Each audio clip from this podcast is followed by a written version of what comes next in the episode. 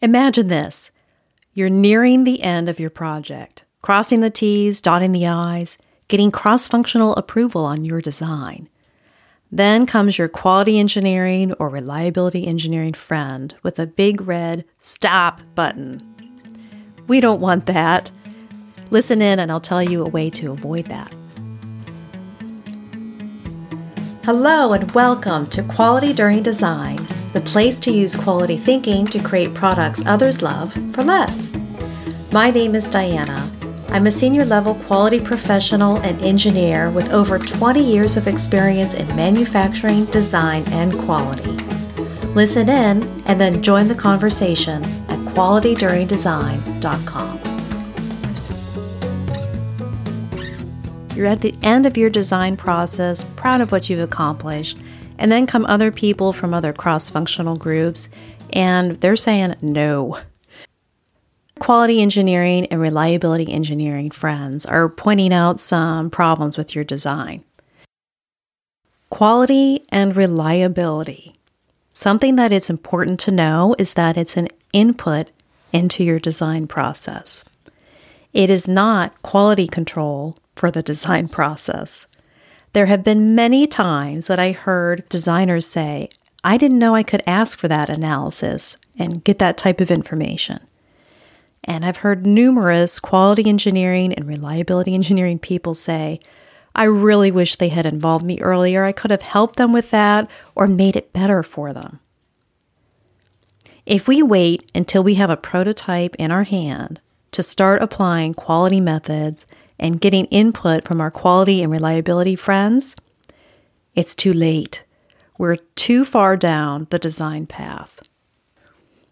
By not applying quality thinking earlier, we've missed out on a lot of opportunities that would have been easy to implement and have great lasting effects on our product design. By not involving our quality friends earlier in the design process, we've missed out on some opportunities to make our design more robust, more functional, safer, and easy to use. We've missed an opportunity to arrange supplier agreements with details that reduce risk.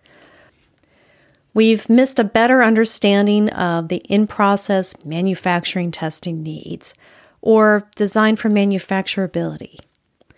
And we've missed opportunities to design out risk because we didn't thoroughly understand the risks in our product not working, our user not understanding how it works, or our manufacturers not understanding critical features of a component. Besides the missed opportunities, applying quality methods and tools and thinking during the design process also helps facilitate cross functional input early.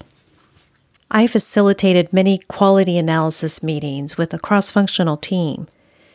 So the team consisted of product designers, but also marketing, field ops, other independent designers, regulatory, manufacturing, and there is not one analysis that I've helped perform where the designers just happened to capture all of the risk on their own. In many cases, there was a lot of learning happening between all the cross functional groups. To conclude this episode, recognize that the methods that quality and reliability engineers use can result in design inputs, inputs that you can take advantage of early as opportunities to implement the right type of controls and your best design. Get your quality engineering and reliability engineering friends involved early, even at the black box phase, where you only have inputs, outputs, and a black box as a design. If you're in a design project now and haven't gotten your QE and RE friends involved yet, reach out, tell them about your project, see how they'd like to get involved. And check in at qualityduringdesign.com because I'll be sharing tips, tricks, and other educational opportunities to help you learn what analysis you can ask your friends for, at what point in your design process you can apply it, and what you can do with the results. This has been a production of Deeney Enterprises. Thanks for listening.